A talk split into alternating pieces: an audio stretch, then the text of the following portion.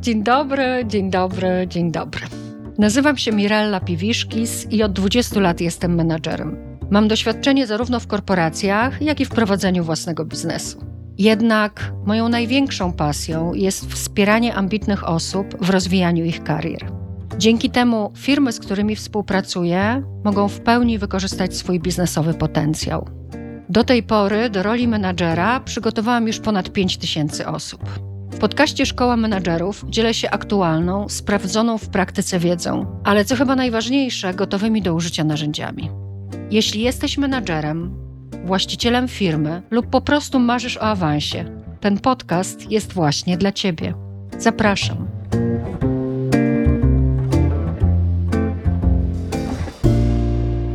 Każdego roku menadżerowie podejmują około 3 miliardów decyzji. Dokopałam się do takich badań. Czasem są to decyzje jednorazowe, strategiczne, czasem operacyjne, powtarzalne. I słuchajcie, chociaż to właśnie podejmowanie decyzji, nie cele, nie wartości, nie wizje, ale właśnie podejmowanie decyzji w rzeczywistości napędza działanie i aktywność firmy, to badania pokazują, że tylko 2% menadżerów regularnie stosuje najlepsze praktyki w podejmowaniu decyzji.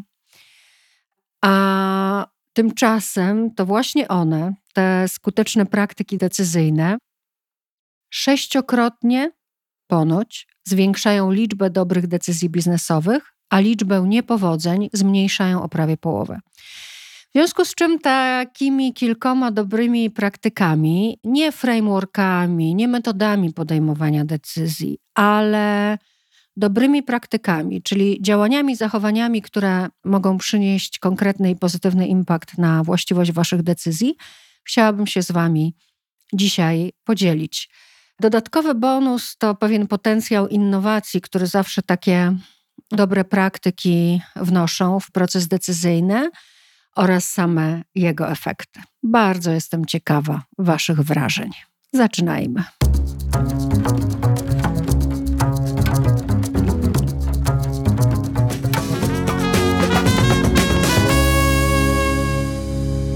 Słuchajcie, dzięki temu, że mam kontakt z niezwykle szeroką i różnorodną grupą ludzi, głównie menadżerów, jest kilka takich obszarów, w których prowadzę takie swoje, wiecie, osobiste statystyki.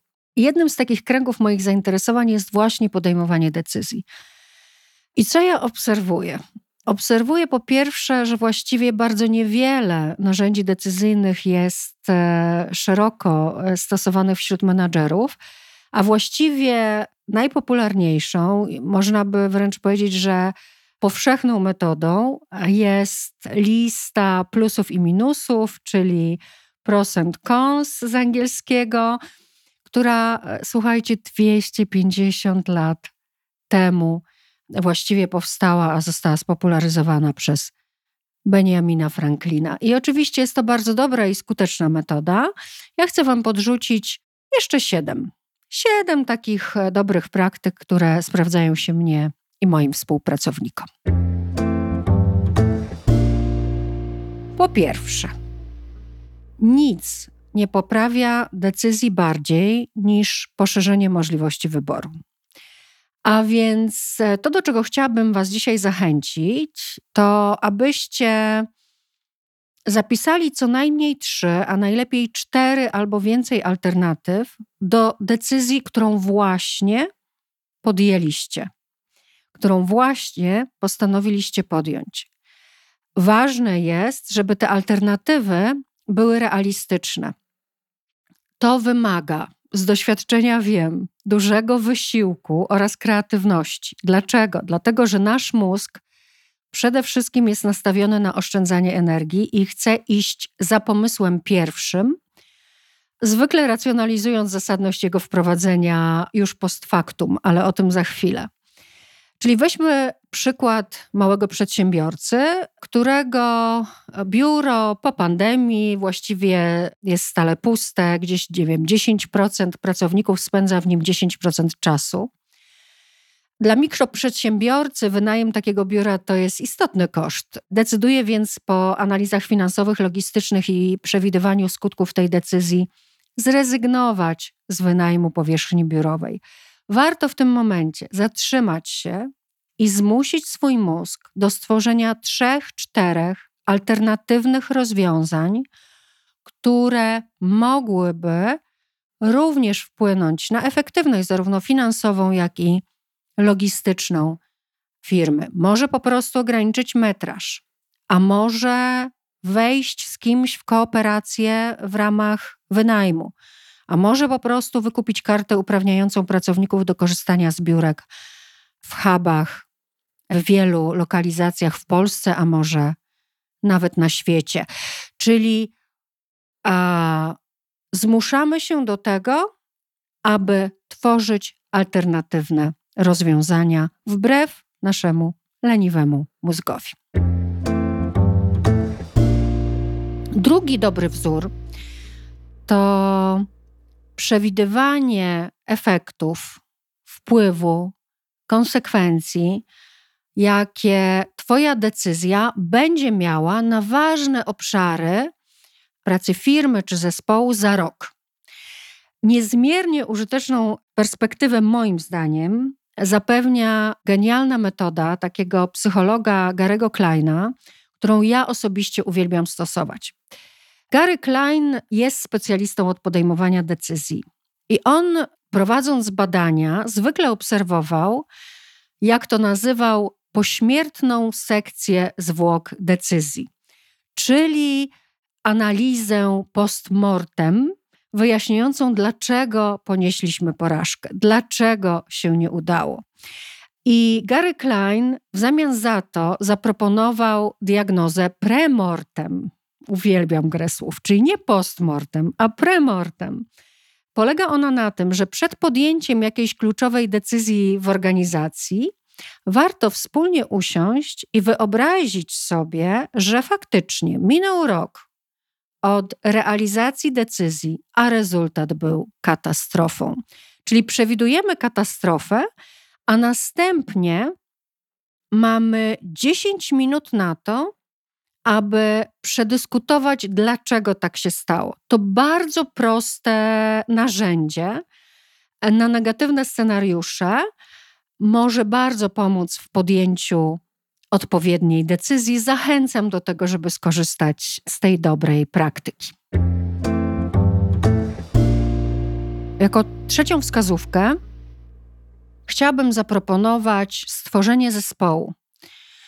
Zespołu roboczego, który będzie pracował nad decyzją. Zespół ten warto, żeby był złożony z tak zwanych interesariuszy. Kim jest interesariusz? Interesariusz to jest osoba, na którą decyzja, którą wy jako menedżerowie chcecie podjąć, będzie miała wpływ. Kiedyś jeden bardzo doświadczony project manager podał mi fantastyczną definicję interesariusza. Powiedział, że interesariusz to każda osoba, która może rozwalić ci projekt. Takie podejście wielokrotnie pomogło mi identyfikować interesariuszy, których wcześniej pomijałam. A więc fajnie jest spotkać się, stworzyć taki zespół interesariuszy, którzy tak jak ja już wielokrotnie podkreślałam w wielu podcastach, dzięki swojej innej, różnej perspektywie, powoduje zmniejszenie uprzedzeń i zwiększenie zaangażowania i minimalizuje ryzyko tego, że podejmiemy decyzję, a ta decyzja naprawdę przy okazji może być kreatywna. Warto więc e, spośród interesariuszy wybierać osoby, które będą miały najbardziej odmienne perspektywy. Kierujmy się w tym obszarze różnorodnością. Ale tutaj uwaga, zespół taki, który miałby podjąć decyzję, ewentualnie ją analizować, weryfikować, przewidywać konsekwencje, powinien liczyć nie więcej niż sześć osób.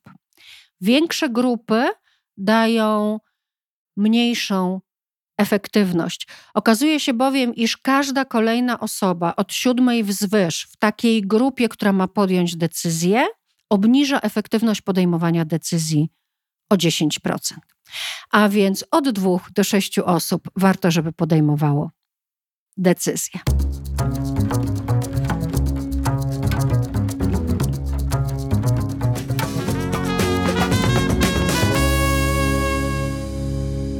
Czas na praktykę numer cztery. Wielu menadżerów, szczególnie tych z umysłami analitycznymi, ma problem z przejściem od fazy analizy danych do fazy podejmowania decyzji.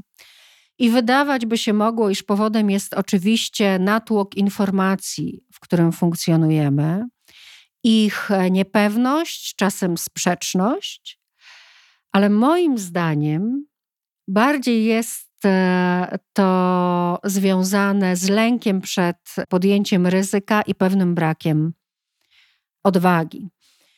A więc, żeby dodać Wam odwagi, opowiem Wam o odkryciu pierwszego w historii psychologa, który otrzymał e, nagrodę Nobla Daniela Kahnemana.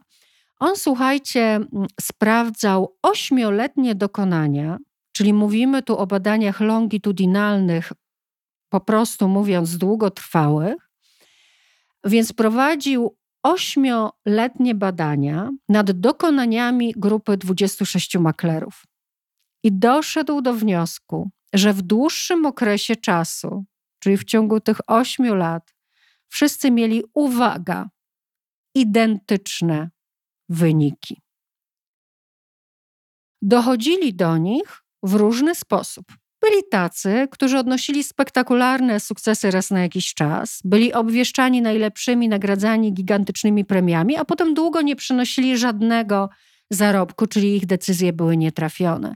Inni działając przeciętnie co miesiąc, nie wychylając się, nie wyróżniając się, osiągali w dłuższej perspektywie czasu, czyli przynosili w dłuższej perspektywie czasu właściwie takie same pieniądze dla firmy. O czym to świadczy, moi drodzy? Ci eksperci byli co rok różnie oceniani przez swoich przełożonych i część z nich otrzymywała premię za sukcesy. Tak naprawdę jednak pieniądze, które dostawali rokrocznie, nie były docenieniem ich zdolności, ich zdolności podejmowania właściwych decyzji, ale nagrodą za samo działanie, skoro efekty były takie same. A więc jeśli nadal się wahasz, jeżeli Twoim wyzwaniem w procesie decyzyjnym jest zamknąć fazę analizy i w końcu podjąć ryzyko i podjąć decyzję, zatrzymaj się. Wyznacz sobie ograniczenie czasowe na samą fazę analizy. Zrób to samo z czasem na podjęcie decyzji i trzymaj się tego, czyli w czasie, który sobie założyłeś na początku, podejmij decyzję. Moi drodzy, naprawdę rekomenduję coś, co lubię nazywać data diet, czyli ograniczanie dostępu do informacji, uszczuplenie ilości informacji poprzez ograniczenie czasu analizy i czasu na podjęcie decyzji. Natomiast z drugiej strony nie zachęcam do ignorowania pewnych informacji, tak? Czyli to nie jest zachęta do tego, że jakaś informacja do was dotarła, a wy ją ignorujecie. Wręcz przeciwnie.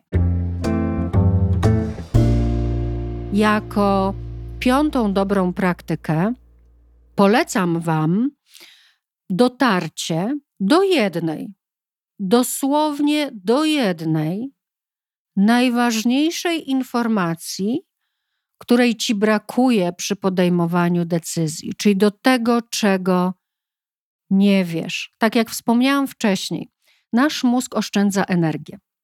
Lubi więc ignorować to, czego nie wiemy. Ryzykujemy ignorowanie tych rzeczy, których nie wiemy, ponieważ nas to rozprasza, a właściwie rozprasza nas to, co wiemy. Więc nasz mózg mówi: Dobra, skup się na tym, jakie informacje masz, Coś, czego nie wiesz, zostawmy na boku. A więc postawcie sobie za cel dotarcie do jednej takiej informacji, czegoś, czego nie wiesz, to może pozytywnie i znacząco ostatecznie ulepszyć Twój wybór. Przedostatnia, szósta praktyka, która zwiększa prawdopodobieństwo sukcesu. Zaplanuj follow-up. Po jednym, po dwóch miesiącach od podjęcia decyzji, zaplanuj follow-up. Może trzeba coś skorygować, może trzeba wyciągnąć lekcje z tego, co do tego momentu poszło źle, niezgodnie z planem, nie udało się, może coś Was niepokoi.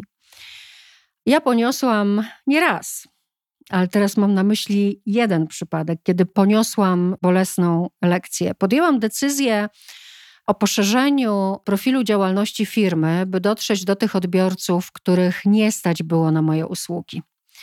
Wsparłam się przy tym dostawcą, już teraz wiem, nie do końca godnym zaufania. Decyzja ta kosztowała mnie utratę prawie całego obrotu rocznego. Wiem, że gdybym wówczas dokonała solidnego follow-upu, samej decyzji, gdybym ją ponownie zweryfikowała po dwóch miesiącach, straciłabym może 15-20 tysięcy. Zwróćcie jednak uwagę na to, iż określiłam to bolesną lekcją, a nie porażką, ponieważ na podstawie tego zdarzenia podjęłam dwie ważne i co najważniejsze, przynoszące mi jak do tej pory pozytywne efekty decyzje. Jedną strategiczną. Póki co nie poszerzam oferty, a rozwijam biznes bazując na tym, co robię najlepiej. Drugą operacyjną, dotyczącą sposobu doboru dostawców. I w ten oto sposób dochodzimy do ostatniej skutecznej praktyki, opartej na podejściu: czasem odnosisz sukces, a czasem się uczysz. Kiedy już wiesz, że chcesz zacząć działać zgodnie z decyzją, którą podjąłeś, warto mieć zapisane, czyli warto mieć zapisane w miejscu, do którego dostęp masz ty jako menadżer oraz cały zespół, z którym podejmowałeś decyzję. Po pierwsze, jaki wpływ ta decyzja ma mieć według Waszych założeń na ważne cele firmy, zespołu, czy też Wasze osobiste warto zapisać pięć istniejących już teraz celów lub priorytetów firmy, a może celów, priorytetów zespołu Twojego, a może Twoich istotnych zamierzeń, na które spodziewasz się pozytywnego wpływu, czyli tak naprawdę osiągnięcia tych celów czy realizacji priorytetów. Po drugie, warto mieć zapisane, co dokładnie postanowiłeś lub też postanowiliście w ramach pracy zespołowej, a także dlaczego oraz w jakim stopniu zespół poparł Twoją decyzję.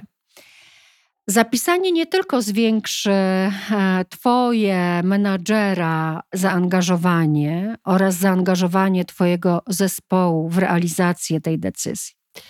Głównie zapisujemy po to, aby mieć podstawę do mierzenia rezultatów decyzji, a w razie porażki ochronić Ciebie, menadżerze, i Twój zespół przed tak zwaną racjonalizacją błędu. Racjonalizacja to powszechny mechanizm obronny ego. Kiedy dochodzi do niechcianych efektów, do porażki, do straty, to nasze ego wtedy ratuje się poprzez zafałszowywanie przeszłości, czyli podstaw i celów decyzji. To jest błędne koło. Nigdy niczego się nie nauczymy, jeżeli będziemy racjonalizować. Zapisanie i zmierzenie się z błędem pozwala wyciągnąć wnioski i pobrać naukę na przyszłość Tobie oraz Twojemu zespołowi.